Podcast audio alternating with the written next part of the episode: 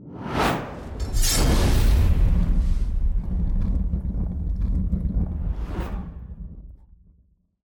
like, no, that, that's not true. I I don't I don't know what to say. Uh, wait, what what's popping up on my screen? I don't know. I don't feel like I authorize this message. I got to get rid of that real quick. That's not it's not important. Hold. Uh, let's just get rid of that real quick. There's nothing really to see here, everybody. Uh, yeah. Anyway, talking about uh things about world bosses. Yeah.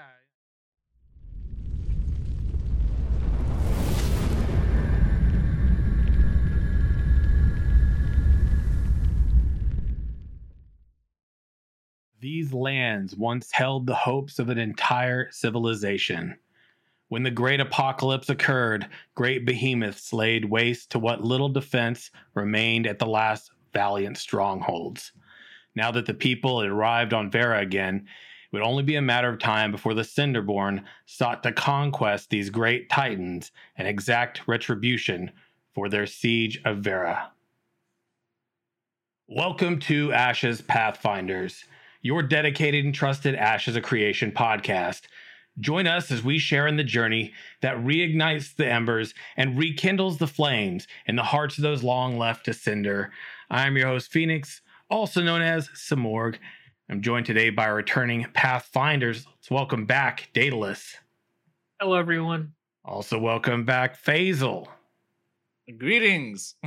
It's great to have you here, gentlemen. We are down a Pathfinder today, but I understand that Armored Cell will be here next week. We just wasn't able to make it today, but we will miss him and his uh, Dark Lord um, self.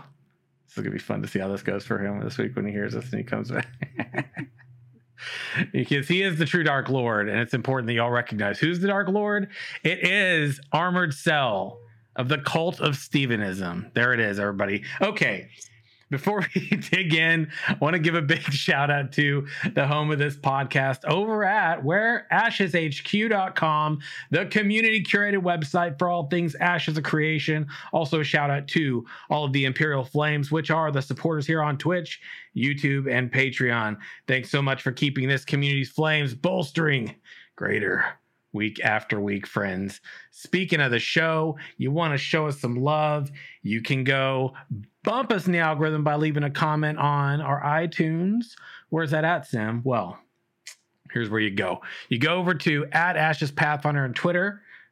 Feel free to give us a follow over there so you don't miss the shows. And look at the pinned post at the top. You'll see all the podcast places, one of which is iTunes. You click on that, you go to there, you check it out, you leave a comment, you give it five stars, and that comment's appropriate. Well, we'll read it here live on the show. You can also call in if you're bold enough to leave your voice leave us some love. Let us know how we're doing. You can call into 1 539 664 6801. And you can shoot a message to our mailbag over at ashespathfinders at gmail.com. Okay, friends. Knights of the Phoenix, we are still recruiting. We are a community based guild. It is the spearhead of this greater community for all things around Ashes, Ashes HQ, uh, Ashes Pathfinder podcast, and the greater community here around this live stream that we uh, hang out on regularly. So if you're interested in a cool community for, well, hang with the homies, but also Ashes of Creation, feel free to shoot me a DM on Discord. Um, community Day we have coming up again is going to be this Friday, the 16th.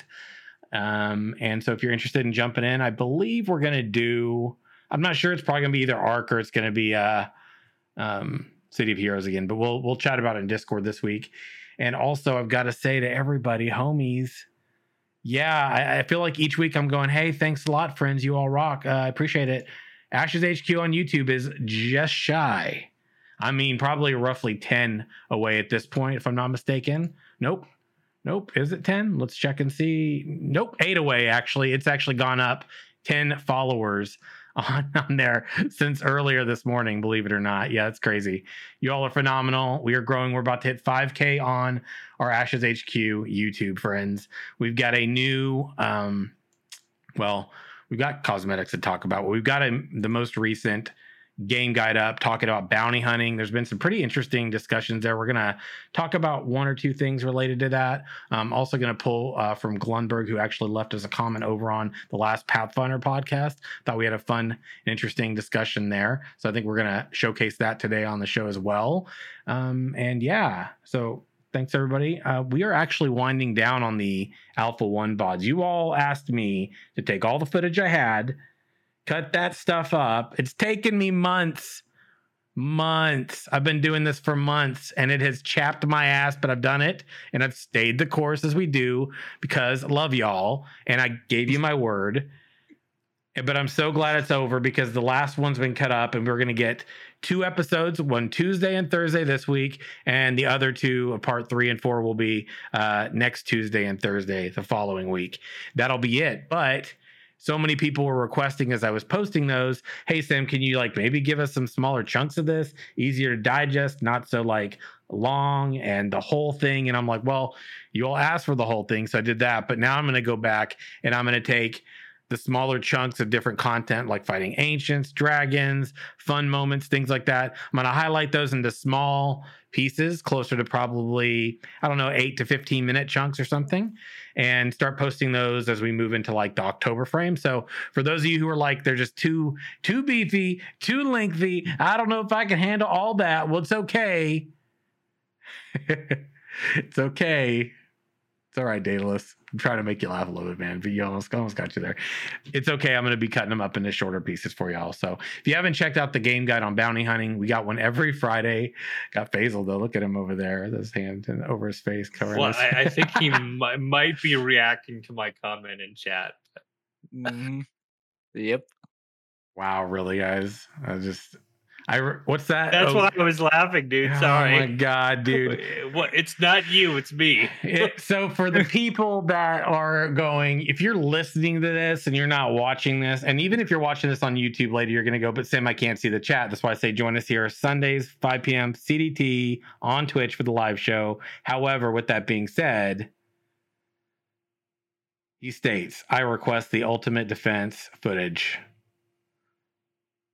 i remember briefly a moment in the alpha one it's not a lie. It's true. It was brief. It was a brief moment where something related to that might have occurred. Um, I I may or may not uh, do that. Uh, it- I'll take it under consideration, Daedalus. Um, but if you haven't, you. are welcome.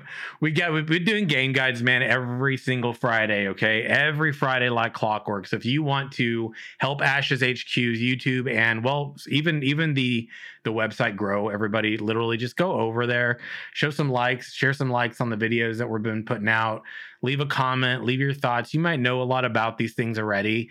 Um, you might catch the podcast here, but it's the number one way, absolutely free way to help help this show, help all of the game guides, the Ashes HQ domain actually to grow. So if you go give some likes and comments, show some love, share your thoughts, it will help immensely. You can count on every Friday getting a game guide. And even when we get to the point where I get caught up on those, which should be before the end of the year, we will still have revisions of game guides and there's some special videos that were requested that will start coming out that will also be guides.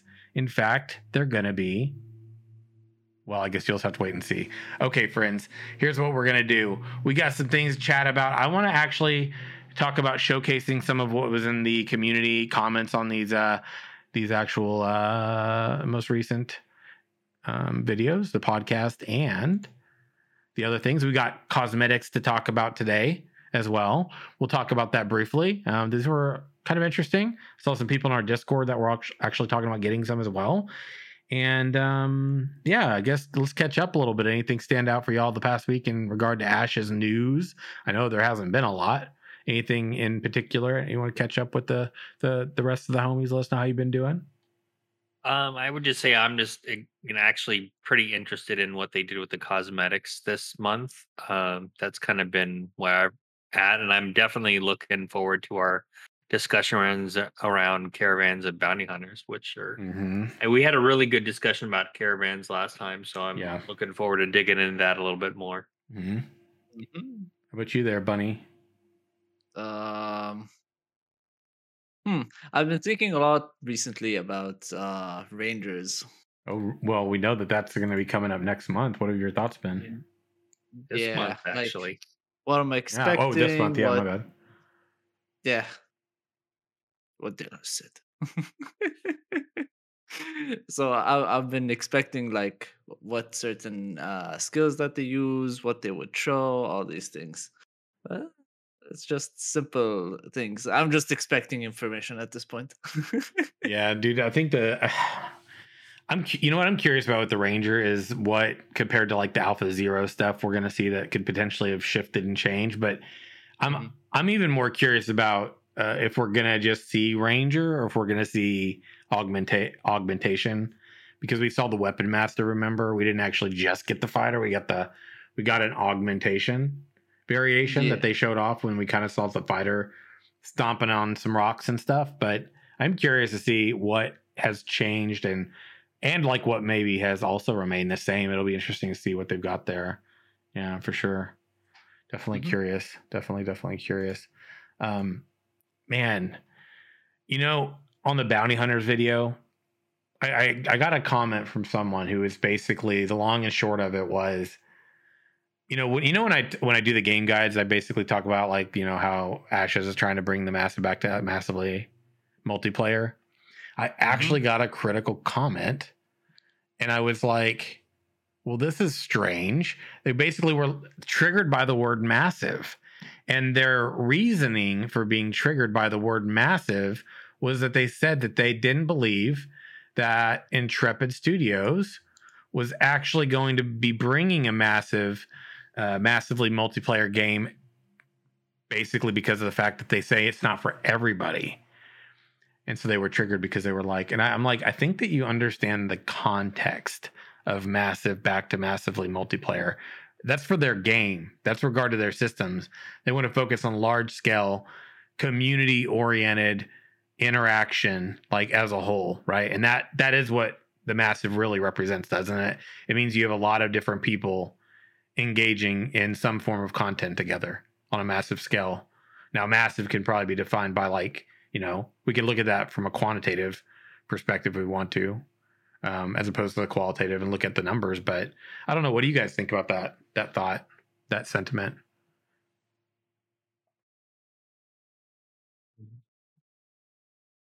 Still trying to think how he. Hmm. What was he expecting? it's an MMO. A good frame of reference. he, he'll he'll he'll target the masses, sure, but at the, the where do I even start? Yeah. Wherever you so want when to, you buddy. create a game, you'll have a certain thing that you want to build. You Mm-hmm. have a certain lines and messages you want to put through, the way the things are designed, and everything. Uh certain core elements are targeted for the masses, but there's certain elements inside the game will not be Mhm. targeting for masses, it's gonna be targeted for specific people. So it's an MMO that you have to have a huge community to play this game in order to make it work. So Yeah. I guess I, mean, could. I, I- I could describe my reaction in one word, and that would be Mhm. misconfused because this is just it just does not compute to me that like we've spent so much time like moving away from this massive element that drew an audience in to begin with to turn it into like a single player experience Yeah. and and essentially killing the MMO. Like I know just for a fact, if I just take a look at not like content aside, like systems aside, if I just look at the social experience from when I started playing MMOs to where they are now in most Mm. games, it's it's almost in my opinion it's demotivating for me because my like the biggest thing that I enjoyed wasn't it didn't matter what the systems were. It didn't matter how much like I wasn't like feeling my character on one day or the other or was feeling my character one day or the other. It was the stuff that happened along the way with your buds. Like those are the things I remember. I don't remember like you know, what my spec was in vanilla, you know, WoW, but I remembered the night a bunch of us got lost in Sunken Temple and just were laughing into the like wee hours of the night because of that. You know, I mean, it was just Mhm. that kind of thing where it was just really simple stuff, you know, and you were just there's a camaraderie element. And even so, like even like the rating element as well, right? It was it's very focused nowadays on like individual power. Like if I'm not the highest DPS, then you know, blah blah blah, right? But there's uh, and it's turned like a lot of those major encounters away from like that coordination, right? And it's almost become like a toxic experience because you're really focused on not necessarily forming a Mhm. team. You're just you've got like a bunch of you know a, a bunch of people that want to be the head chef as opposed to like having different roles and people, you know, um, you know, fill different roles. So like personally, I guess I don't get why there's such a um reaction to the massive part of it. I definitely want to bring that back. I mean, that was node systems aside, which was really interesting to me when Steven said, I want to bring the massive back into massive multiplayer. I'm like, cool. Love that. Love that idea because it it's a game like this lives and dies based on its community, right? And we've even seen this in games like WoW and others, right? That if you don't have a community that's really totally behind it, or you have like a more of a splintered or um how should I say like uh, not niche, but like a cliquey community, those types of environments don't last for very long Yeah. people leave it Mhm. like guilds explode and that kind of thing right so I, I i'm hoping right um that that opinion isn't the norm? I don't think it is given how much popularity even in you know alpha pre-alpha that ashes of creation has.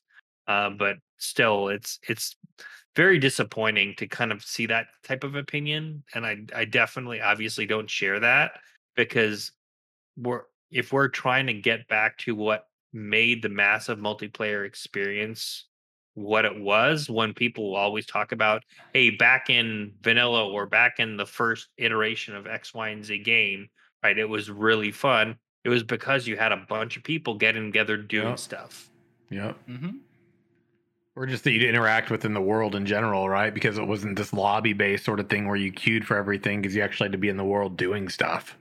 yeah and we're a mute for like a you know 20 30 minute dungeon.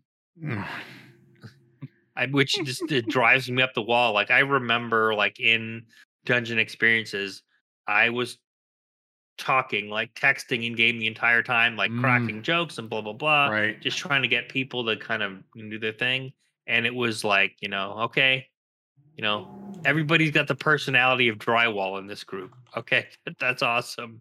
Thanks. Nice. And then everybody leaves without a word too. The only time they talk is like, hey, you know, you got a drop that I want. Can I have that? Which is Mm. like much different from what it was in kind of earlier days in the MMO when it was new and people were excited to interact with each other. Um, and I think that's that's what I want to bring back is the excitement of interacting with each other and and building a community, even if it's not necessarily like within your own guild as much. It's like going out and meeting new people and and networking, if you Yeah. will, like between them. I mean, that's how I, you know, met a lot of and built a lot of friendships was just random dungeons that I would like, you know, people were looking for people and you just start chatting while you're waiting for groups to form and so on. It wasn't just like you said, this kind of this delivered lobby experience where you were just, you know, waiting for the next queue to pop. But I think I think there's like one of the reasons the uh, like this element died out over the years is the rise of uh, communication, like Skype, Mm, Discord, all these things, TeamSpeak. yeah. They just um, it didn't necessarily force people to isolate themselves in a certain group, but it did help. Like, oh, okay, I got my original group right here. I just go back to them and play with them, uh, that type of thing, and do the dungeons with them. So, I I could see your point when uh, first when MMOs first came out, where people were actually actively trying to go uh, to find people through the forums, all Mhm. these things. I might not live that experience, but I can see it happening.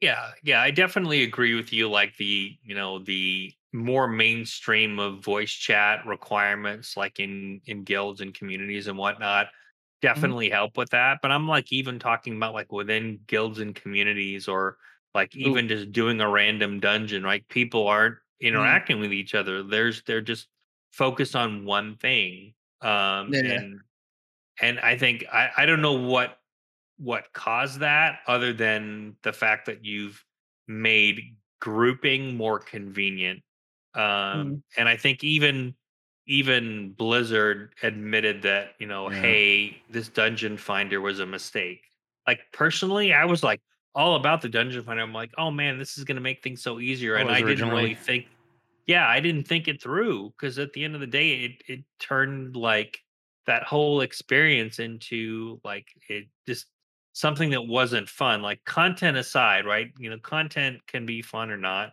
but just some of that is even like interacting with within a group like when i was in a when i'm in a guild group i rarely like when i was you know playing like mmos i rarely like to be in a pug group just because i didn't like that whole like scene and how it worked because people wouldn't interact with each other. So I really always and then I'm like I'm not gonna group up unless it's with a guild group. Um and that's kind of why I necessarily didn't do as much um of that like mythic plus progression and all of that because I was usually just, you know, waiting for a guild group to get together. Um or, you know, depending on what guild I was in and like how much time I had to spend, it was a lot of the leveling was just solo leveling pretty much because there Fair wasn't that lev- same level of interaction.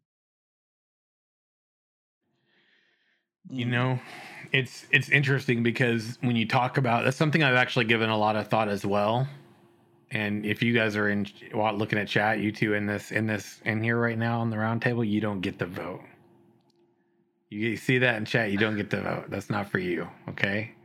Don't try to rig the system either. Ignore it. Don't look. Don't look at it. Don't worry. Okay. Um, what do you so- mean? I just entered the prediction pool and I clicked on my name and it works. That's great. All right. Let's just let's, let, I'll stay on. I'm gonna work to stay on task here. Originally, with um, World of Warcraft, I totally felt like that was gonna be really, oh, I don't know, convenient. Ooh, it's the word that comes up all the time, isn't it? Thought it would be really convenient. Thought it would be ben- beneficial. I didn't, you know, and I don't think very many of us really looked at, or or probably even the developers at the time, right? Looked at hey, we're gonna eh, eh, you know create this like Q dungeon finder, whatever you will call it, and we're gonna see if we can help people to be more engaged with things more frequently, have it be easier for them to access the content they want. Maybe people aren't engaging in dungeons as much because of the fact that they're, you know, it, it's it's not you know based on cost benefit time analysis as far how much time they've got to play. It may not be idea, ideal for them to go and have to run around to dungeons and get summoned and and all those things in that game. Um, so let's make it easier for them. I don't think they really like thought ahead. I don't think even we thought ahead to like how is this potentially going to negatively impact, um, you know, our interaction in game. And I mean, I agree with what Faisal's saying. I also agree with you, Daedalus. I think that over time, I think it's natural that when you have other communication methods that people and communities can utilize, that they're gonna they're gonna utilize it, right? But then you've also got this very clear change that you can't tie into that that occurred in the in the MMORPG games in general, where people just generally don't like one of the ones, and this is the ones that used to drive me nuts, is when somebody just randomly would invite me to a group and they wouldn't they wouldn't even say anything to me. There's like they don't even say anything. Like I by the way, if you're ever in Ashes and you just send me a group invite and I just deny it, just know that that's like my absolute normal decision. I don't think about it. I just do it because to me that's not socializing and that's I, I don't have any interest in doing that, right? Because I can't stand that. Like I, I like it when people are are like going, "Hey," and they're ch- chatting in the game and they're like, "Hey, can anybody help me figure this out?" like I know it seems like it's a small thing to be so focused on, but this is one of the things that for me over time started to not take place. It's not commonplace as much. When I go back to like 05 or something, 06, 04, whatever, and I'm playing an MMORPG, people would chat in the game, they chat in the zone chats, they chat in guild chats and stuff. Now, guild chats, I could totally understand that like you eventually get to where maybe you're just using Discord or Ventrilo or um, TeamSpeak or Mumble even back in the day, right? Um, you use those, right? And so maybe you're not chatting in in guild chat as much. But I felt like it was something I noticed that always ended up becoming part of what has been missing for me is just that general zone chat, global chat where people are talking, trade chat in some games like World of Warcraft, where people are talking yeah. and they're running around like, hey, can someone help me with this? Or you run by somebody and it's like, you know, you get a message going, hey, do you need some help? Right. Or hey, could you help me with this? or whatever? Like those little small gestures, they're almost never there these days generally speaking. At least not for me in my experience right? I'm not saying they don't exist but when i look at them comparatively it's slim to none in comparison to like the norm. And and so when people have things to do they very rarely even go ask for help. They just invite someone to a group and they don't it it's so impersonal and to me that's a part of the problem that i've always experienced in the decline in the genre is that something that seems like it's very important to the core of an MMORPG is something people aren't bothering with. Now, no, not blaming it on anything, right? There's a lot of reasons for it. Um, I'm just curious, like, what do you what do you guys think about that? What do you think is like, like the big cause for why you don't see that in games in general, where um, you kind of like eliminate Discord and things like that as being the reason? Uh, I think a part of it is that MMOs just became a bit easy, a lot easier than back in the day. Like the need for help has drastically decreased, unless if you're re- like mm-hmm. really having the worst day of, of playing a MMO and you just run through something that you're not supposed to run to. Um, but genuinely, most of the MMORPGs, at least Eastern ones, um, mm-hmm. are very, very casual friendly. Most MMOs are casually friendly. So they don't really yes. require any help at all. Yeah. What about you, Daedalus? Um, I would say like you know, first of all, like, you know, some people might just enjoy, you know, hiding in the bushes before, you know, like waiting to ninja something that, you know, might have, you know, dropped there as as they walk by. So they're trying to keep it on the down low. That would be kind of the first. No, I'm kidding. I'm kidding. But like personally, personally, I think um I think for me, the issue is is and all joking aside, I think it is more of a focus on what's in it for me than anything. Like I'm the kind of player if like I see somebody like, you know, in trouble, I don't necessarily say anything. Hey, do you need help? I'm usually just going in and helping. Just help them out. My brother's like yeah. that. Yeah, and and mm. that was just because that's you know air quotes. That's how I was raised, man. I mean, well, like in my early days in the MMO, right? That's that's how I was. Like I would help mm people and vice versa, right? But I think over time, like people get this like laser focus, like I'm grinding and this is my spot or I'm doing this quest. Yes. And and I agree with with Faisal as well. I, I think even those group quests, people are like, I'm not gonna group. I'm just gonna wait till I out level it, or I've got a class that's super OP. Um, you know, and I'm gonna go in and you know, and I'm gonna go in and do this group quest. So I agree. It's it's definitely um it's definitely gotten easier. Even like I leveling also, up.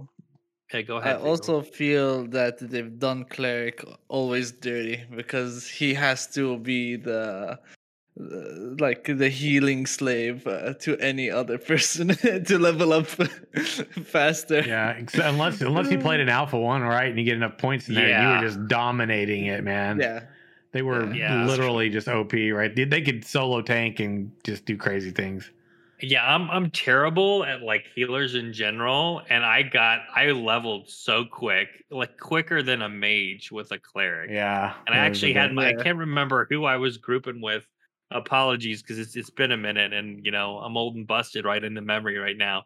But I do remember um just going in and being so nervous and doing the healing and it it was a tough fight, but it was fun. I actually enjoyed healing as opposed to like Mhm. being like anxious about it. And again, it was it was as much about the content as it was about the people again not necessarily people in my community specifically just random people that got together and i think that's the other point i want to make too. I think the mentality of players has changed over time and, I- and not to slight like younger players but i feel like there's like that younger vibe is more like you know i i just notice it's more toxic it's more like get in your face i'm you know I'm the president, I'm the CEO, I'm the king, you know, that kind of mentality.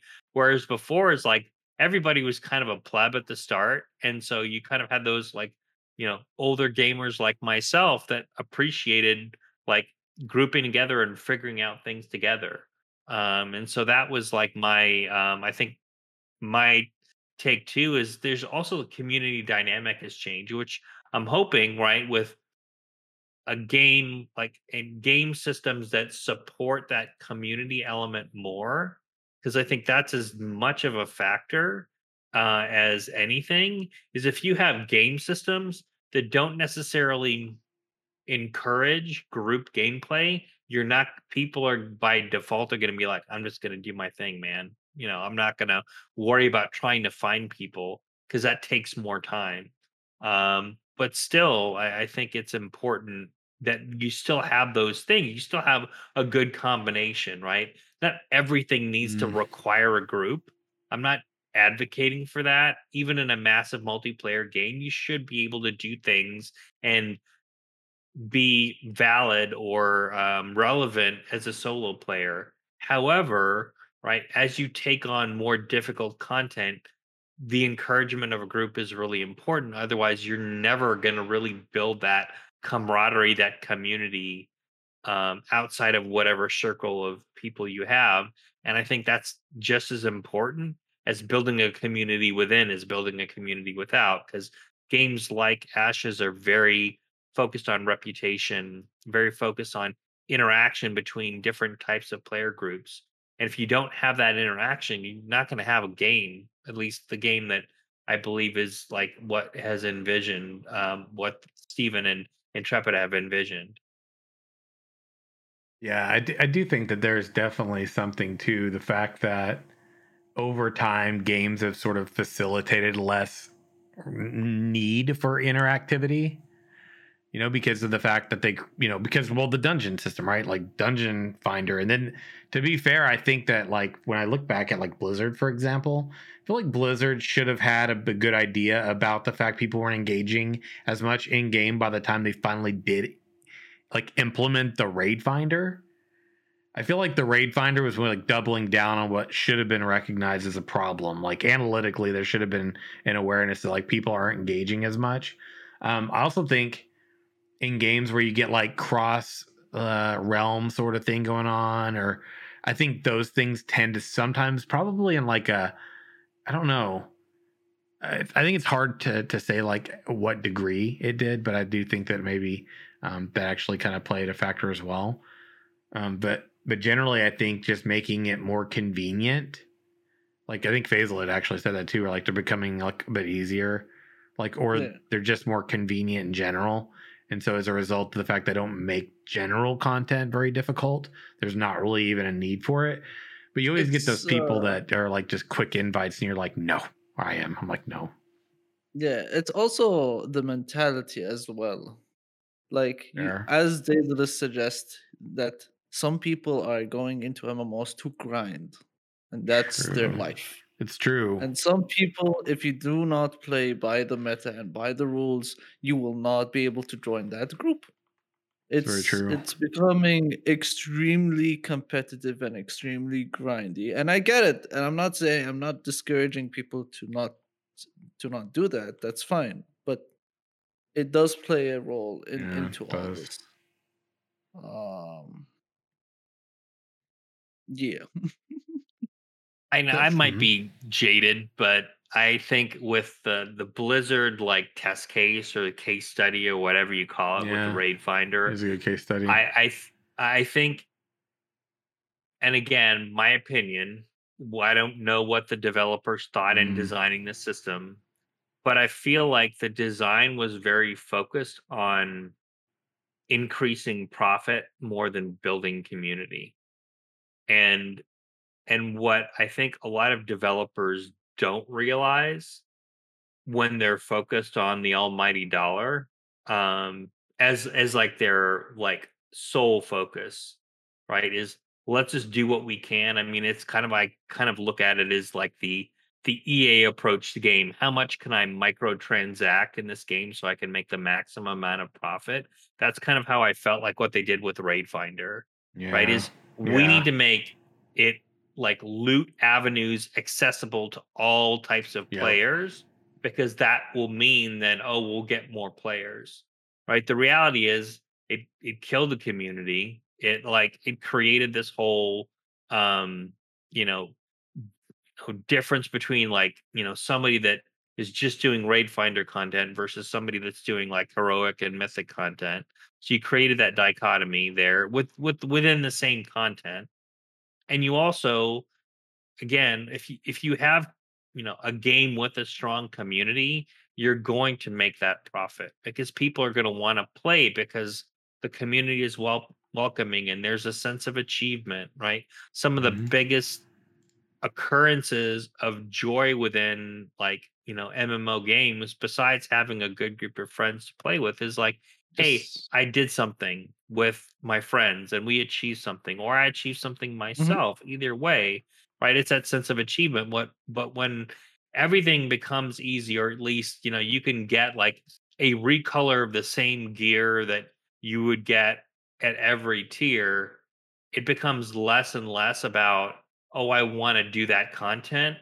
And it becomes more and more. I'm like, I'm gonna wait till I outclass that content and then go back and get the T mod yeah. which is Yeah. yeah. was a lot of the times was my approach like in wow and i was i did like i didn't do mythic right but i did heroic content um but i always remember i'm like oh what's the mythic look like i need to you know in a couple of expansions i'll go back and get that right because i'm like i'm not i'm not really motivated to do do those higher tiers um because again i there's other ways i can get you know similar gear and still be relevant Yeah, you just go Right, hope that RNG guys are on your side and go farm something in the open world and get something that'll blow Yeah. away the the mythic raider. You know how I know? Because I was doing mythic raiding in freaking Legion, and then some freaking rando would go in the world like, "Oh my god, I got this today." I was just like, I'm like, it's just.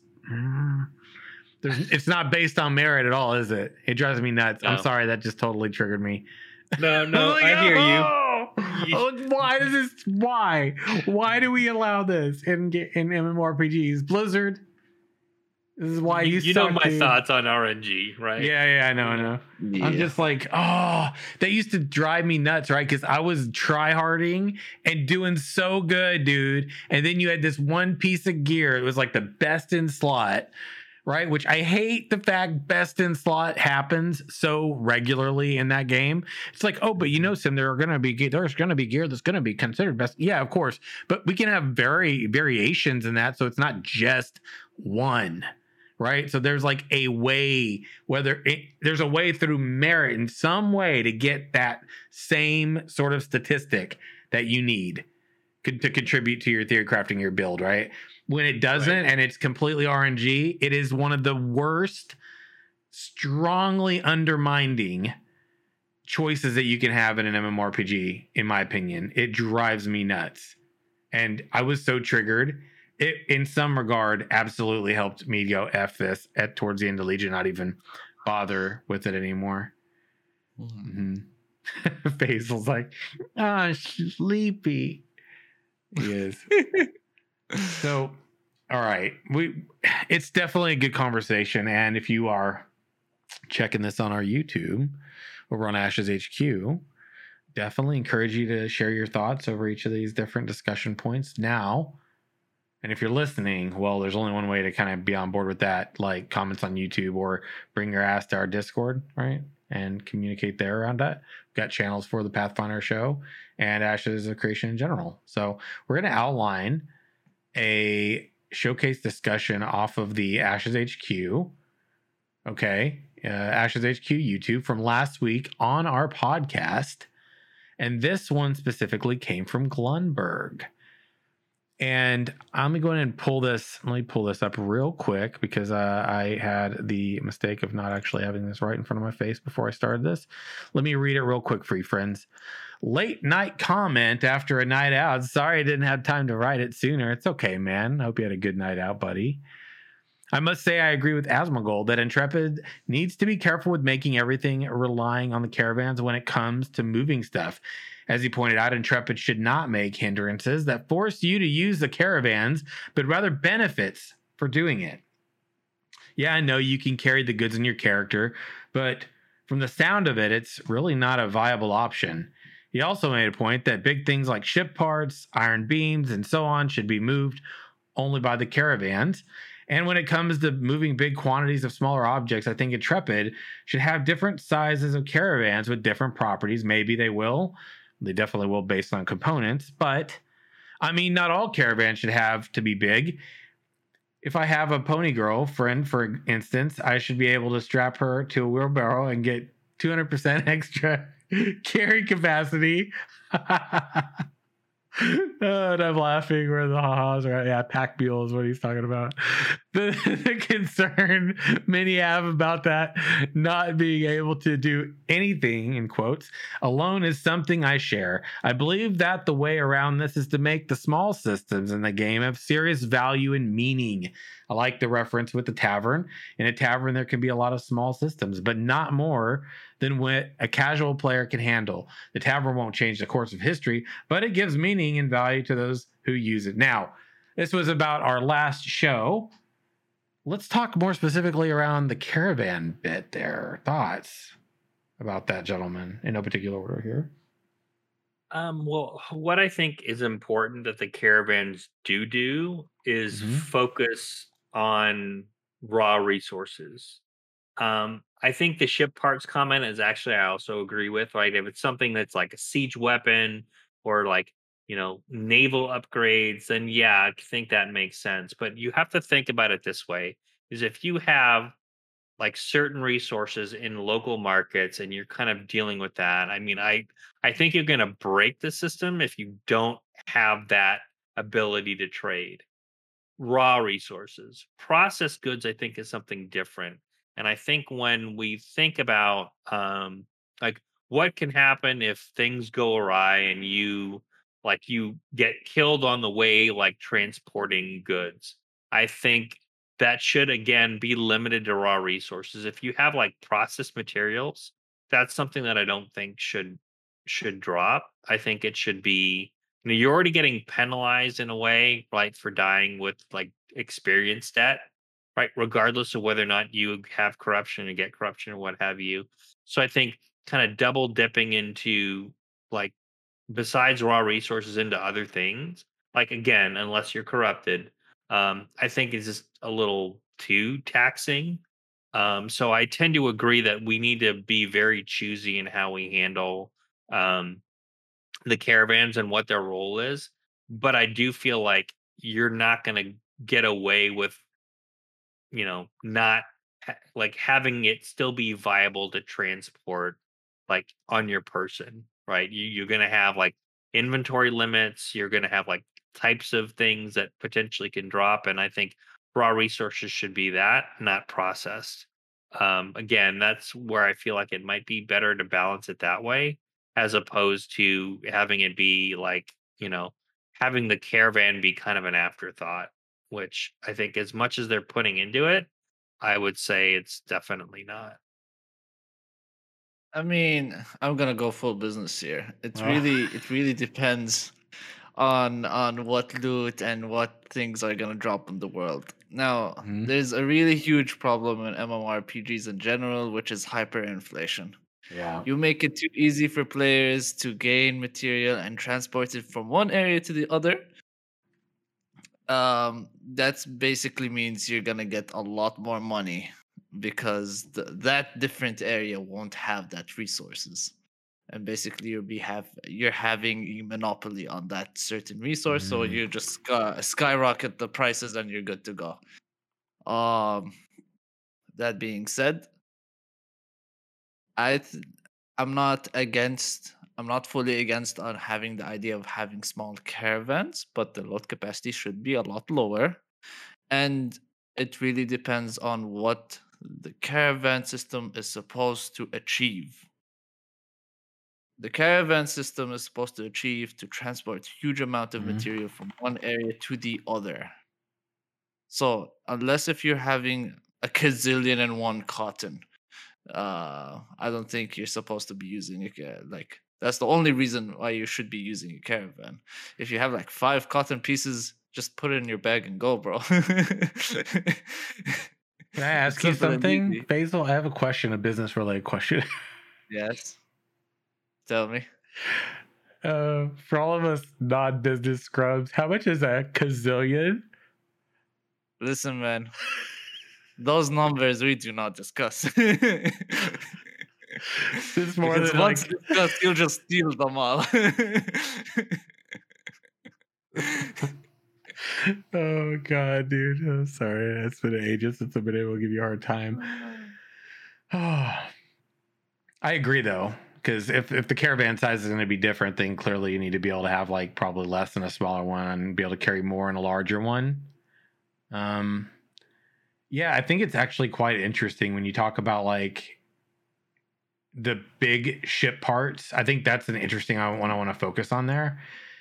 Right, where he made a point that big things like ship parts, iron beams, and so on should only be moved by a caravan. I mean, I think that's a really good point, actually, because that puts more meaningfulness. Um, going back to what Faisal was talking about, like what exactly is the caravan system really going to be trying to accomplish? How? And I hear that, and I think, well, how is it going to be most useful, utilized, a meaningful system to engage in? And I think if you can give it multiple purposes outside of just specifically like raw materials, resources, you know, the this like sort of very cookie cutter modality for how a caravan can be used. And now it's like, well, you aren't going to be able to ship some, you know, really big beams that you need for like your ship or something. You you can't do it unless you've got a caravan that's maybe bigger that can actually be utilized to ship those things. And then there's that really interesting risk reward player agency bit that comes into play too, Yes. which is really the big part of the the point to make there, I think. Mm. Yeah, agreed. You gotta you gotta make the systems meaningful, right? They're not just window dressings. And again, it's as much as they've gone into like what the caravans can do.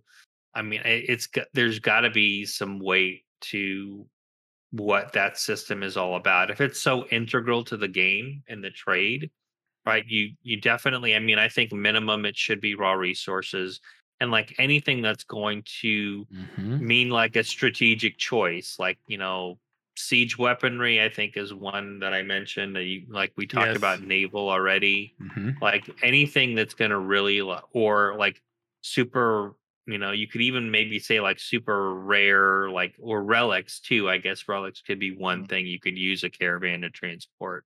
That would actually be be a cr- pretty cool gameplay loop where it's like hey we need to move this relic from one like node to another or from one like main node to a vassal because we we think we might have like a siege coming up or something.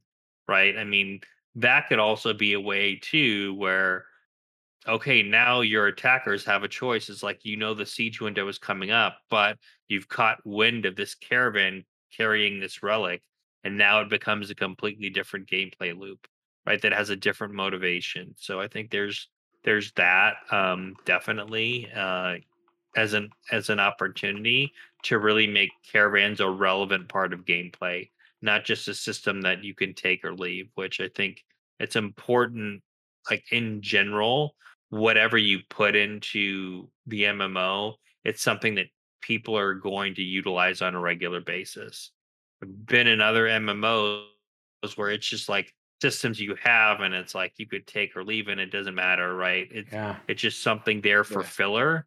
I Mhm. don't want to see filler systems. Absolutely. I want options that are relevant, like the whole like Mariner discussion we had before, like that whole gameplay loop, naval caravans, like building, you know, different ships, building different attachments. That feels like a whole gameplay loop that's relevant. And it's made relevant, I would say, in part by like the caravan piece of it, but it's also made relevant by the fact that you've got open waters and there's treasure and there's world bosses. So you're kind of stacking different things that make that gameplay loop viable. I want to continue to see that in all the systems they implement.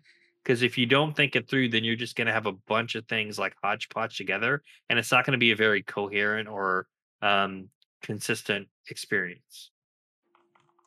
Also, I just want to point out that those of you chose to vote in that poll that I nonchalantly put up there about whether or not I would ninja loot, the the winner was me. People don't believe I'd actually ninja loot, but it was only 57%. That's actually really concerning because I mean, What there's do you 40 mean, Sim? You're the 43 Dark Overlord. 43 You have Mm. subordinates under you. Maybe you and should have a Dark Overlord it poll. Yeah, I think we should. no, I'm not doing it. Maybe I will in a moment, but you'll have to be paying attention to chat if it actually occurs. Um, I just want to point out that that means that there's 57% of you here who are honest and 43% of you who I think are just not. But you might be like, but Sim, I actually believe that you would. And then I would say, get to know me. Come on. Just best a little bit more See- than that surface see, level, you know? Like Whoever knows you doesn't get to live live the tale or the day to tell the story. what do you mean? The dude's naked and people think he's crazy because he stole all of his gear and loot. Come on, bro. okay, I think the ninja loot like winner for the day is going to be Faisal so far. No, no pressure, Daedalus, but that No pressure. I mean, I was just thinking like the whole bushes thing. I feel like it's like a, a scene from Rambo, right? You cover yourself in all the mud. You're just waiting, laying in wait for somebody to kill something that drops something nice, and then you, you just come out there and you just be like, you know, you just come out of the wall, like you just see the eyes coming out of the wall, man. yeah. yeah, it's okay. I hope you all really enjoy this new poll. Don't pay attention to the actual. pay pay attention to the fine print. Just look at it's whether yes or no. Okay. All right. So let's uh, let's move on to the next discussion. This is why I say if you're not here when we're doing this live, man, you're just missing out, man. It's a good time. And uh, Glenberg, great great conversation piece over on Ashes HQ uh, on the comments from the last podcast. Keep in mind if you all are doing uh, doing any uh, commenting over there, or if you decide that you want to form up an article of your own over on Ashes HQ um, then you can on asheshq.com you can go over there and you can uh, form up your own conversation discussion over on the forums that we have there and we can pull from that as well. We had pulled from uh, there i think the week before and did one talking about a post that meat hooks had actually shared. So anyway let's get into the goods here. And i just want to remind people as we start off and talked about that massive conversation I think it's important to remind ourselves too. And I had actually had a, a comment from one of the community members over on uh, the Ashes HQ YouTube this week who made a note. And I thought it was a good reminder. You got to remember sometimes that people come in and they're critical.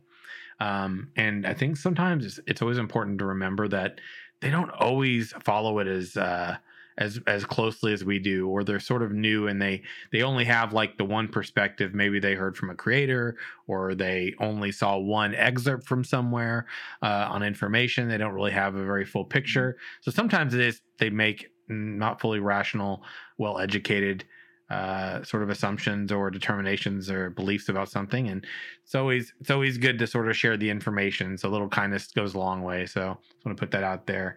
Don't forget to share good vibes. Okay, friends, we got the new cosmetics and um, we're going to definitely chat about this. Okay, let me go ahead and just throw it on up there, no particular order. This set was called the Order of the Giant Slayers. Let me just kind of reel that on back actually, because I feel like it's important to just yep, pause right there. Okay, the Order of the Giant Slayers, and we got um some some new cosmetics. Okay, and we can definitely talk about them in some detail. Overall, this was another one that I felt that there was a really nice explanation for everything. Really nice sort of like role play kind of going on there that people can kind of role play with. Really nice like hints at potential orders in the games, but I felt like this definitely went on to talk a bit about hunters and those who hunt. Um, but anyway, in no particular order, guys, like overall thoughts about the cosmetics as they popped up this month. I, f- I feel like if uh, Verra and Mad Max had a baby, this would be the cosmetic set that they would don. I love it. I think it's it's really cool. Um, yeah, especially I think the the hawk, the metal hawk, was like, and Mm, I love the eye effects, and you see that too in the mount skin, which is is cool too. Um, but yeah, I mean, I I do like the whole Mad Max vibe that this has, and I'm really stoked about this one line in that um, costume skin to battle the Lef- Leviathans of Verra. Hell yeah!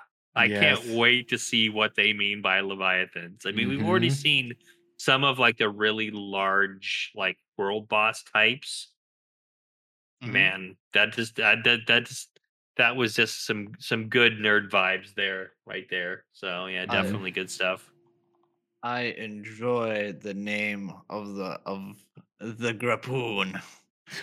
That's just uh, it's amazing. it's funny. Whoever thought of that is just thank you.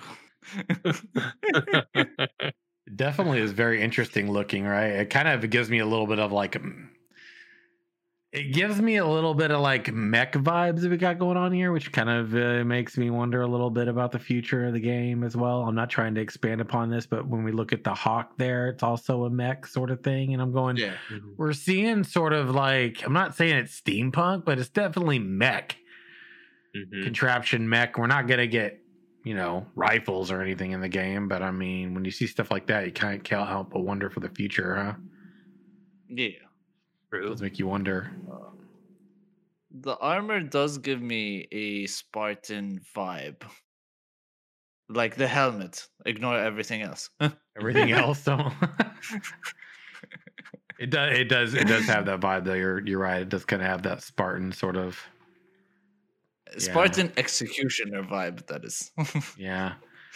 It's it's pretty uh um thorny, spiky, right? I, I love I that also- though. The Leviathans of Verra. Oof.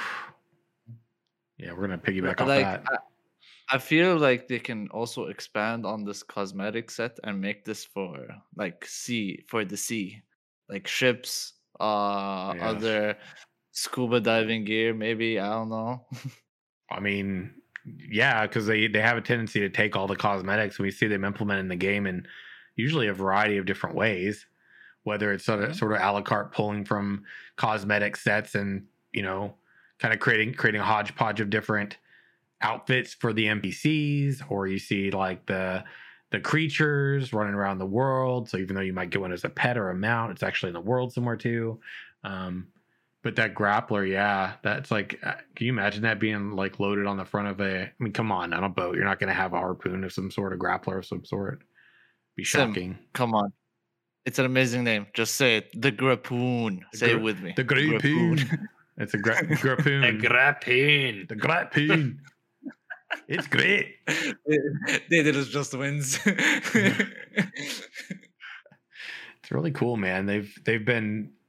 I almost feel like they're the the explanations for them all feel a little bit. Mm, I don't know, man. They just seem like they're a little bit more.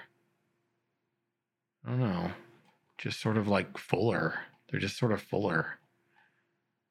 I feel like there's. I'm not gonna say there's like more effort put into this, but I do notice that as we're moving forward more and more, it seems that the explanations and the tie-ins to aspects of the game feel more and more prominent. Whether we're talking about like social organizations or NPC like structures in the game, whether it's characters or orders or churches or uh, taverns, even explorers. I mean, people that we're very likely going to see in the lore of the game at some capacity down the road. Yeah, and I just I look at these and it's it's overall great. The metal hawk seems like if there's one thing in this whole because I mean accessories you're not using, right? They're just sort of there to look cool. The Grappoon clearly ought to like be a be a thing though. Just saying. I if, if, like for first time in a while, the housing looks amazing. Having the huge giant skulls on the housing is just like, Cyclops whoa. skulls. Yeah. They are. They're Cyclops skulls. Very cool. Uh, One of them, yeah, for regarding- sure. yeah, right. We write The right one's not. Something else. Who knows what that is? Regarding the mount, it doesn't look like it is drawn. It looks like it has a 2D animation to it, but I'm not really sure. Uh, I, it's like a gut feeling. I don't know. Uh, is it possible that you're just seeing more of what you want because you're so excited about it? Being I so don't know. Maybe.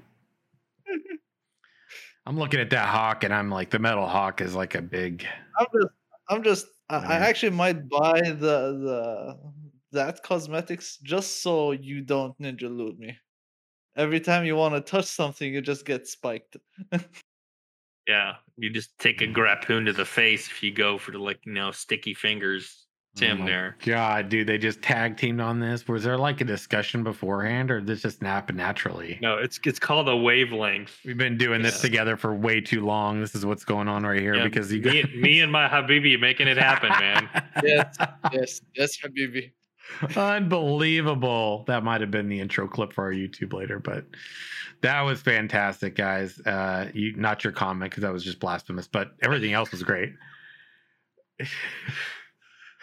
I, you know what I I really dig about this? I can't wait to see this like in model form with all this bioluminescence, man.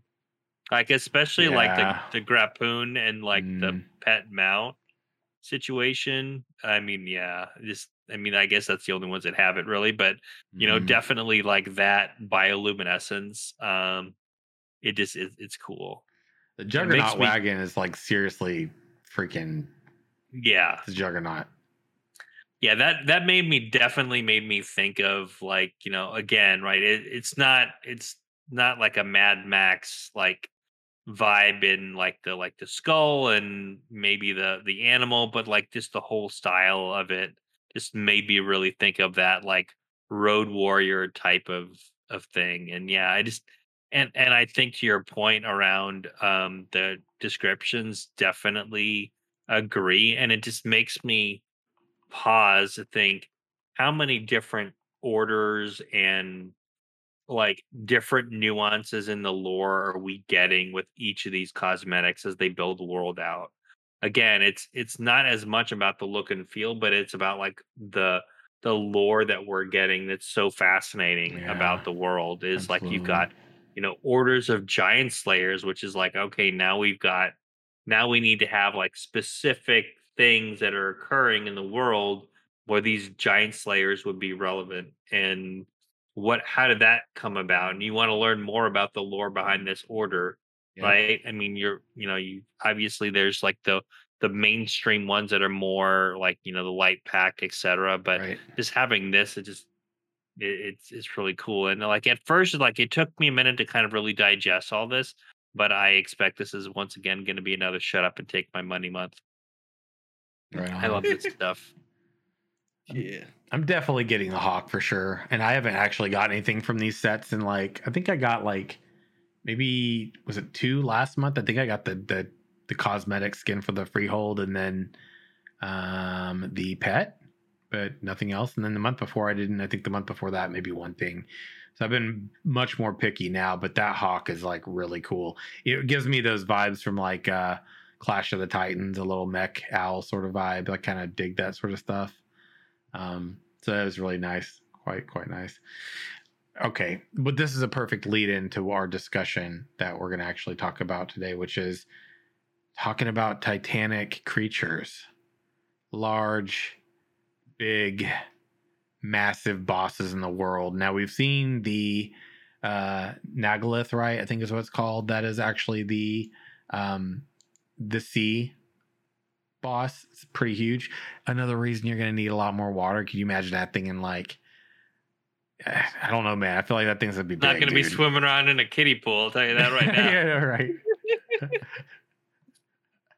um, but okay, we've seen some of the massive creatures. We've seen some of the sort of bosses. We got like the the the Cyclops. We've got the Scorpion one. We got that other one that was like clearly a behemoth that was set upon the world. We haven't seen the full scale of that just yet. Comparatively, uh, the one that's got like the tentacle things. It's like the Doc Ock Scorpion, whatever that was um, that's going to be in the desert, I believe. So we've got we've gotten to see a lot of different like world bosses, but we haven't seen like a ton of gargantuan, massive behemoths. And I guess my question would be, what would be some of your ideal creatures? And this question's for all of you here too, whether you're watching us later or here with us live. What would be in a perfect world if you could see a massive creature out in the world of Verra? and you would be like, "This feels like this this belongs in Ashes of Creation." What what what would be for you?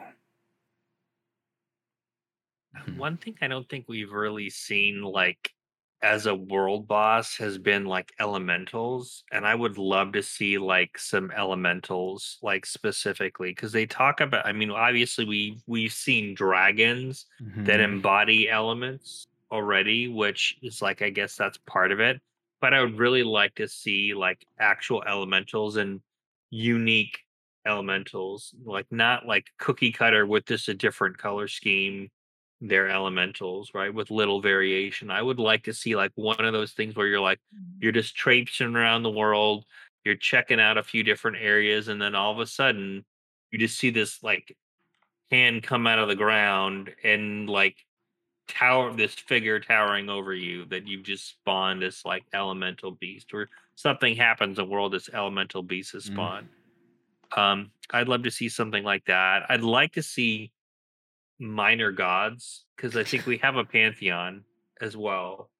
Um, I think that's would be important to kind of see too, because just like, um, and if you look at ancient mythology, you have like you know greater and minor gods. I would love to see something like that too. Demigods, right? I think Right. that would be really cool um, to do that. As many bosses, they could be mini bosses in dungeons.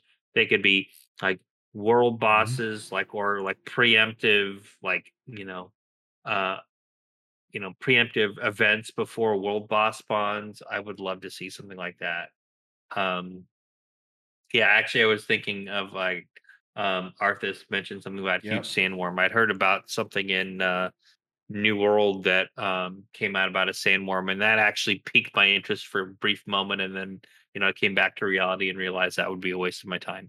So um but it was interesting to think about you know sandworms and like that kind of thing is this what can you do to really not only um create interesting creatures but create interesting encounters and have those encounters tied to the environment as well? Like you know sandworms in the desert i know it's it's it's very star wars or dune but i would love to see something like that Yeah.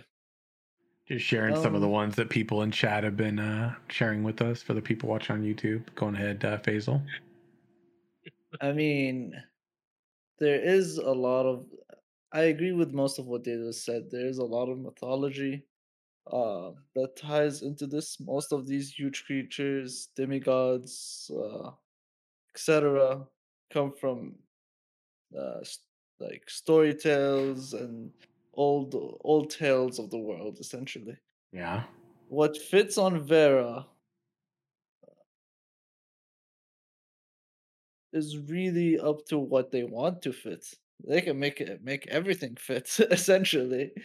Um, um, well, what I would love to see, and I agree with Daedalus on this as well, is more elementals. I do Yeah. want to see like giant monsters, um, like earth elementals, sto- uh, stone elementals, um, huge undead creatures, um, Mhm. stone stone constructs, maybe uh, made out of magic, all those things. You know, what would be kind of a cool idea for me I think those all of the ones in chat, minus like the Pillsbury Doughboy and Michelin Man. I think the the rest of them are really great, but those were kind of like where all you guys and gals. I'm just kind of like you're trolling me right now. I was just like a never mind. Can we mm, pause? Here's what I think would be cool. What if we got because I'm hoping we get to see the avatars of the gods in the game, right? Like the Phoenix is the uh, Okay. avatar of the goddess of creation. So like some of the Mhm. other avatars would be kind of cool. Um, maybe tying that into, um, maybe tying that into uh, uh, like your religious orders and churches, right? To where like their potential to large animated loot bag leviathan at Simurgh. Wow, wow, Daedalus, unbelievable. Yeah. feel like partially hurt, but that's fine. Um, yeah, as we talk about like different ideas, how about this one? The corrupt gods avatars. Now, if they tie the avatars to religion, right? And only churches exist in the game for the seven and not for the three others, then how do we make that work? Well, remember that Stephen made mention about the. This was on our show. This was on one of our podcasts, actually, and I need to go and do some research to dig in on this one. But talking about the Tulnar and the souls as a pathway and all that, I feel like there's going to be some sort of an interesting time with the Tulnar. They haven't confirmed it, but when I go back and I watched that episode of the last one he was on here, and he was talking about the Tulnar, Mhm. It's hard not to think that there's like a tie in there. I feel like something might have slipped a little bit in that in that discussion we had here. Um. Anyway, I think that would be cool though. Just getting like these massive Titanic avatars for the others that sort of have to be checked. Now, who knows what they're going to be? That's it's just a guess at this point. We don't have really anything to go on for that whatsoever because we don't even know what what aspects that they had dominion over. Right, we we don't even know all of the the gods yet and what their dominion fully is over. We know a handful of them, but not all of them. Um, so it's gonna be interesting to see where that goes. Now, remember that Kickstart Kickstarter perks actually tied into some individuals being able to create a world boss and have a version of it as a pet in the game for you. Remember, that's pretty exciting. Have you thought about what you'd want, Daedalus? Because I think that's one of your perks as well as mine. I, I I have. Yeah, I have not decided what I want to do yet. interesting. I I want it, and I don't know if this is going to be possible, but I would like something that's like shape shifting. I would not necessarily like during whatever fight, but I mm. want it to be something like somebody triggers, and it's like you know one of those like classic fantasy things. Oh, I had there's a wounded traveler. Let me help them. Blah blah blah, and they lead you down a path, and then all of a sudden it's like, nope, I'm evil, and I'm going to hurt you. I, I want Steven Sandal. So anyone who steals my loot, I get to smack him with it. You want a Steven Sandal?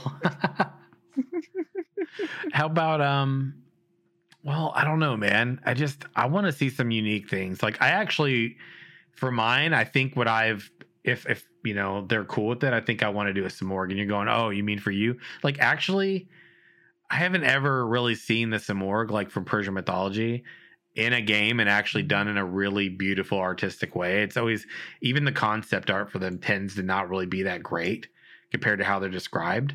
Um, so I, I think I'd like to see just like a really beautiful Samorgan in the game. That would be cool.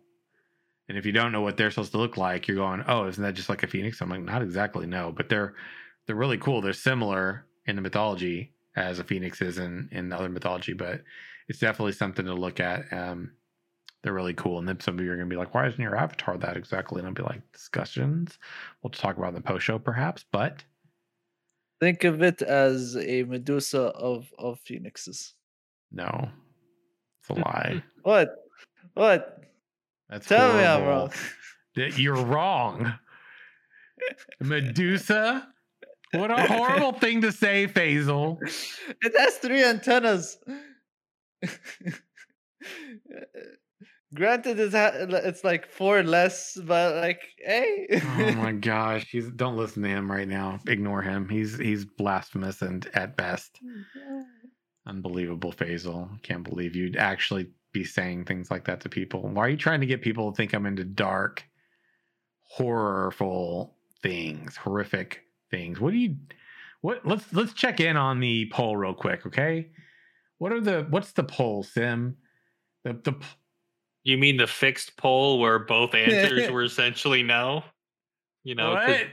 I, I, I, I, I, while I may not be the most educated individual, I do know how to read. So I'm just uh, like I read that. I'm like, really, man, really? Because it's like I didn't fall for that trap. No? you did. I saw a yes. I'm like, but there, there's a but here. There's There's no but There's two answers only. There's no but. The question people are going, people on YouTube and on and listening to this or on podcast places right now going, what are they talking about? Well, I'll explain.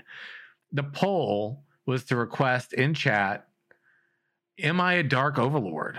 And the winning vote said, No, of course not. 83%. It's a great But what he doesn't say is the other option was yes, but I am lying. So either way you vote, it's the it's a fixed outcome, which in my opinion feels like very much the dark overlord stuff and thing. So when somebody creates a poll where Uh, all answers point to uh, the opposite Wait, what? of what they actually are, then see. It's evidence by. You have to have evidence. You have to have evidence to support that statement. Otherwise, Well, the evidence is right there in your fixed poll, No. bruh. No, you said other than than what the truth is. You have to prove prove that what you're actually saying is the truth. Otherwise, you're just you're not truthful, man. You're Yeah, I don't know. I guess I think if you really felt confident in what the Huh? answers would be, right. you'd actually put like a an Uh, affirmative and a negative there, and not uh, you know have both of them uh, be like, no, mm. that's not true. I I don't I don't know what to say. Uh, wait, what what's popping up on my screen? I don't know. I don't feel like I authorize this message. I got to get rid of that real quick. That's not it's not important. Uh, let's just get rid of that real quick. That's not really to see here, everybody. Uh, yeah. Anyway, talking about uh things about world bosses. Yeah, I'd be interested in knowing what all of you all think in regard to what kind of awesome world bosses could exist in Ashes that you'd like to see. And I had some discussion points around this in particular, right? But I don't actually think I want to talk about it. It was basically things around like tricks of the trade on taking down and having an epic takedown for massive bosses. I even had some other questions related to creatures in the game, but I actually think that maybe I'm going to avoid that for now because I feel like it's going to tie into something else down the road that we're going to do. But here is one question around a massive boss that I do want to ask a question about, okay? What do you feel like the best boss fights should all have in common or include? Big epic scale fights like the Nagalith, right? Or like one of these big avatars, like something gargantuan in the game that it takes way more than 40 people to take down. Like, what is a common denominator that should be present, you think, for for pretty much any fight like that? Easy. Before we start the fight, there's an emote that you can do and drink a tea time with the monster. Basil, That's that's, what very I self-serving. That's a totally you thing. Tea time. You you got you gotta you gotta feel for the creatures, bro. Come on, you're about to kill the dude. Let him have his last moment. Oh, You got to have a pour one out for all the homies that died in previous fights with this boss. That's That's- just- I feel exactly. that's a fair. That's that's, that's a good one. What about you, Daedalus? Um, I, I would say, like personally, I would love to see like um, as opposed to world bosses just being damage sponges, and like you know, I I do think like you know just based on what boss fights we've already seen, situational awareness is a thing. So I don't also don't necessarily see that as an issue, but I think situational awareness is one, like having like different types of phases that require you to think on your feet, whether that's like certain types of damage that it's vulnerable to at certain stages.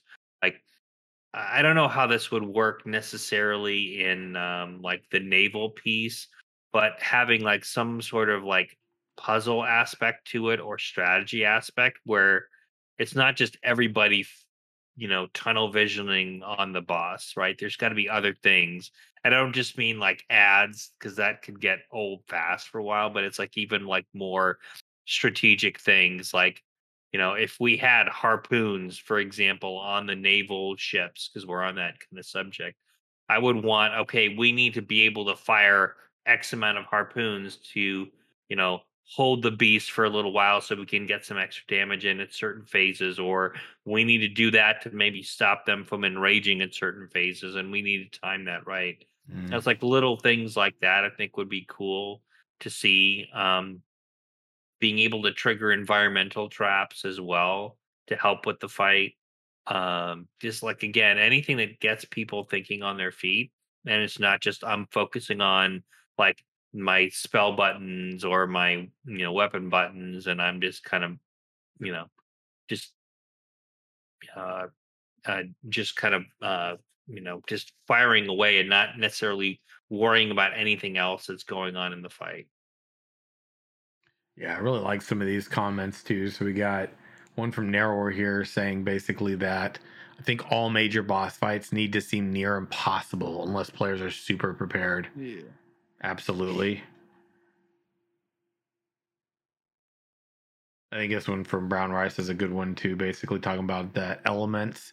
For example, stuns, heals, taunts will need to be a thing and not just attack. Can't just mitigate mechanics. I think that's also a really good one. I think this one's a good one too. And this one for me, because might be talking a little bit more about maybe what the capability of commander. Like natural commanders will need to rise up on a server to wrangle the cats just running all over chaotically. That's a good one too. I think a, a point that I would like to say that's mm. very important for such boss fights is predictability. Like usually when you go enter the boss fight, you just memorize its animations, boom, boom, boom, done. You're able to do research beforehand. So why not mix it up and make it extremely hard? yeah, and make it mm-hmm. extremely random. yeah, unpredictable. what movesets is it going to use? I think that's actually really good because, like, okay, in Ashes of Creation, you don't have add-ons, right? So yeah. I've got to learn the telegraphs. I've got to learn the animations. I've got to learn perhaps like there's, you know, they yell and they yell this thing like, "All will be purged from the lands." And when you see that shouting from the boss, you know that that indicates the boss is about to do something. So you have to prepare for that mechanic. So I think I think that's totally a great idea, right? Like I need to know the mechanics, but just because I know them doesn't mean I can know exactly what order they're going to be in. So I can essentially know, you know, I don't really have to like stress so much about it every time because eventually you do it 10, 20, 30 times you know exact order you probably may not have to even pay attention to those things because maybe based on health pool whatever you just know what you have to do without having to pay attention to what the boss is doing anymore. And i think that's good because if you randomize that um, now you still need to know those things but you need to be more aware as the fight's continuing to go on because it's not going to be in the same order you expected it to be every single time. Yeah definitely yeah, like that yeah, and something Brown Rice said made me think of something else that I think is super important. I'm not sure why I didn't mention it before, but I'm, I'm glad he said that and made me think of it. Is make in every boss fight needs to make every archetype relevant. So it's like I'm not going to go in and say, okay, well, we don't need bards in this fight, right? Yeah. I mean, I want every archetype. I don't mean class because there's going to be different flavors of yes. classes, but you still need to make sure you've got some level of force multiplication, some level of crowd control, some level of damage, some level of mm-hmm. healing, right? Some level of tanking. Yes. And make those non-healing support classes like worth bringing. Um and ranged and melee as well. Because one of the things that I totally dislike about World of Warcraft is they make fights either one way or the other. This is a very ranged fight, or it's a very melee heavy fight, which most of the time, I guess, I don't know whether it's my experience or what, but it feels like most of the fights just suck for melee, right? I would like to be able to kind of see a good balance of that. You don't necessarily have to have it be all or nothing in like different bosses. It could be all or it could be one or the other during different phases of the fight as well, and making it. And even during those phases where I don't know, like just using a really generic example, when the dragon flies up and you know melee is just sitting there just chilling because there's nothing to do give them something to do during those fights make sure people are fully engaged for the entire fight and each of the archetypes are relevant Yeah, I definitely agree with that too. Fair enough. Mhm. Um, yeah, there was a where's it at right there? Uh, sh- there was a comment. Yeah, this one from Nailroar. I wanted to read this one too. When we talk boss fights, people often consider them to be guild activities. I would like to see mayors leading all the node citizens and some sort of support system for that in game. Hell Yeah. That yes. actually would be cool. yeah Hell yeah. Leading all of your citizens to some initiative. I mean, I think if you're awakening like some sort of like creature because you're you've hit a metropolis stage and every so often based on, I don't know, perhaps mining enough, you know, ore, which you don't know exactly what that's gonna be to like kind of like causes a spawn of like this massive dragon who's been awoken from his slumber again and now it's like oh my gosh is it going on and you know the mayor's sort of like leading an initiative to get all the citizens to band together to to take it on yeah i, I like that idea though i think that that helps to again go to focus on the greater community that is the mmorpg for the server specifically helps with server culture a lot too oh Definitely. Monster Coin events is another good one. Yeah, for the mayor led event. I like that one as well.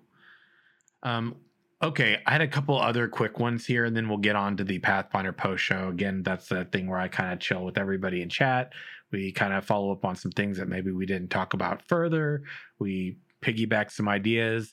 Sometimes you all help me to cultivate and curate an Ashes talk for the HQ YouTube channel, um, which we're going to have one coming out this Wednesday, which means we've actually got four to five days a week where we have videos going to HQ. So, again, as we've been here, I just want to note this. As we've been literally sitting here doing this live stream, we have been gaining subs over on the HQ YouTube, and we're at like four away from 5K. So, by the end of the night, I feel confident we're going to hit 5K, everybody. So, again, you all F and rock. That's amazing. Okay.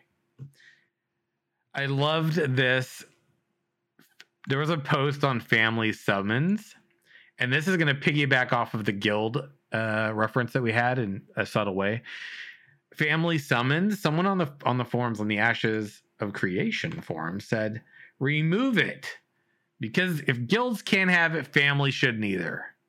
Thoughts? And it seems very trolly of a comment. Yeah this is Very. and here's a, a better deeper one.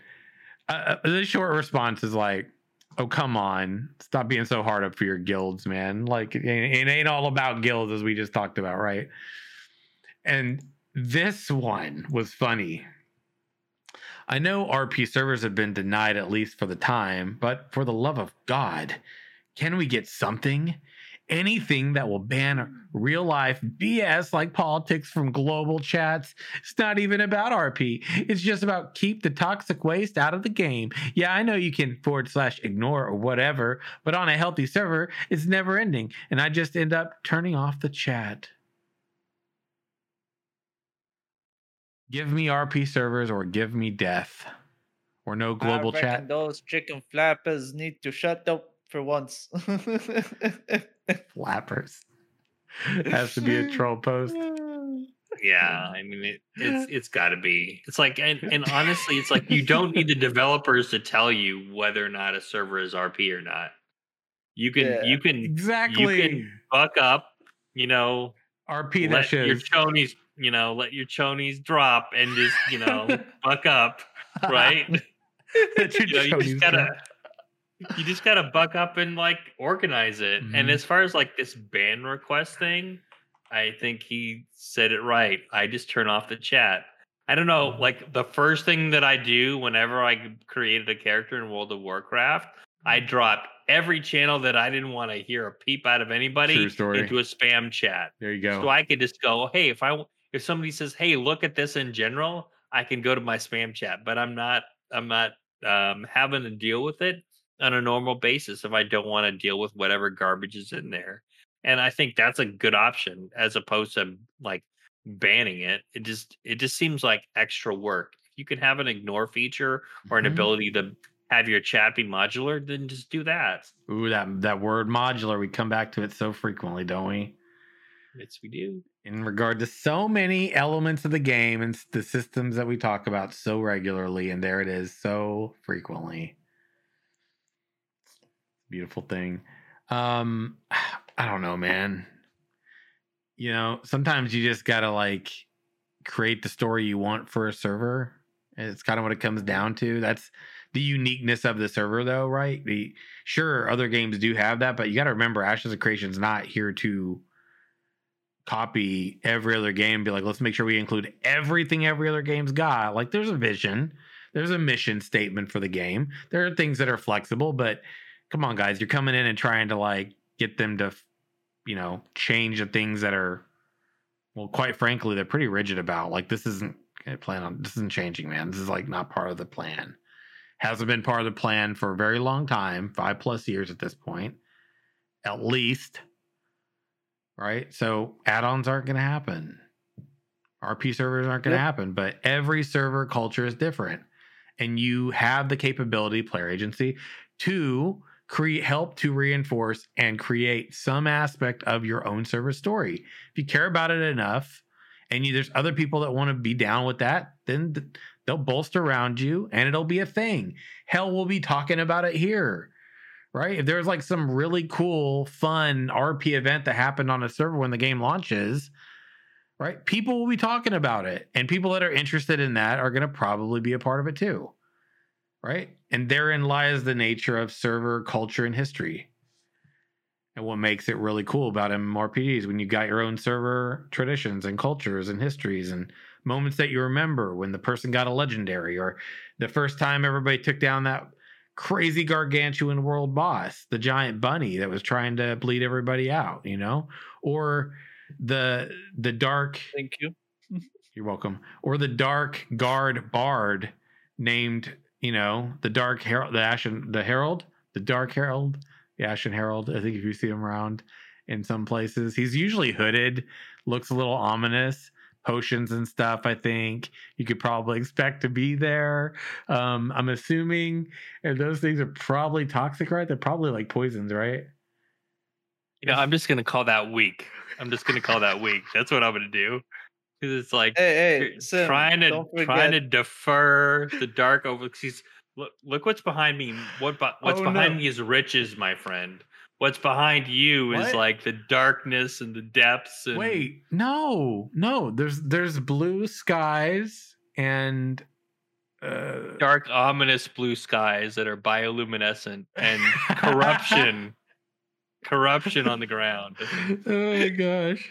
This is uh not it's it's really just not true, everybody. I just want you to be aware of that. Okay. It was, we talked about this like ridiculous narrative so many times. I mean, clearly we're gonna save it for the post show, but friends, it's been a good discussion. We got like what, one more coming up, I think, end of the month. And we got like oh my gosh, we're actually gonna have two more shows before the end of the month. Nice. That's crazy. Oh, that's because they did their last one on. It was actually a, little bit more like cushion before the end of the month. It's fine. We got some fun things to talk about. And I think we're going to piggyback off that discussion point moving forward around bosses.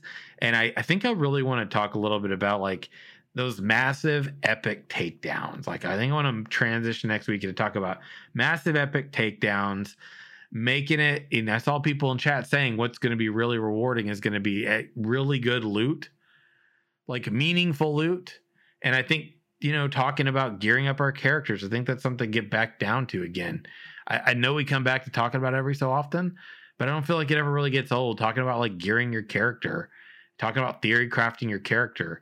And I kind of want to talk about that a little bit because you know, sometimes it's important to place limits on things, and sometimes it's important that maybe some limitations are a little more flexible. So I just want to like tuck that away, let you all think about it. Right. If you got some ideas, feel free to, as always, drop them in the comments on our YouTube channel or in the Discord channel over discord.gg forward slash Simurgh. It's literally where our community hangs in between all things ashes or otherwise. And if you don't already have it, Ashes HQ bookmark, be sure that you go to asheshq.com, bookmark it, toss a follow over to our Ashes HQ YouTube channel so you don't miss game guides, articles. Daedalus has had some articles coming out. We got Skylark, who curates our developer live stream outlines all of the written format of that stuff which people are using pretty pretty consistently from what i understand and I'm sure at some point we're gonna have some RP articles too, because that's kind of a thing that's gonna be coming out. We just haven't gotten there yet.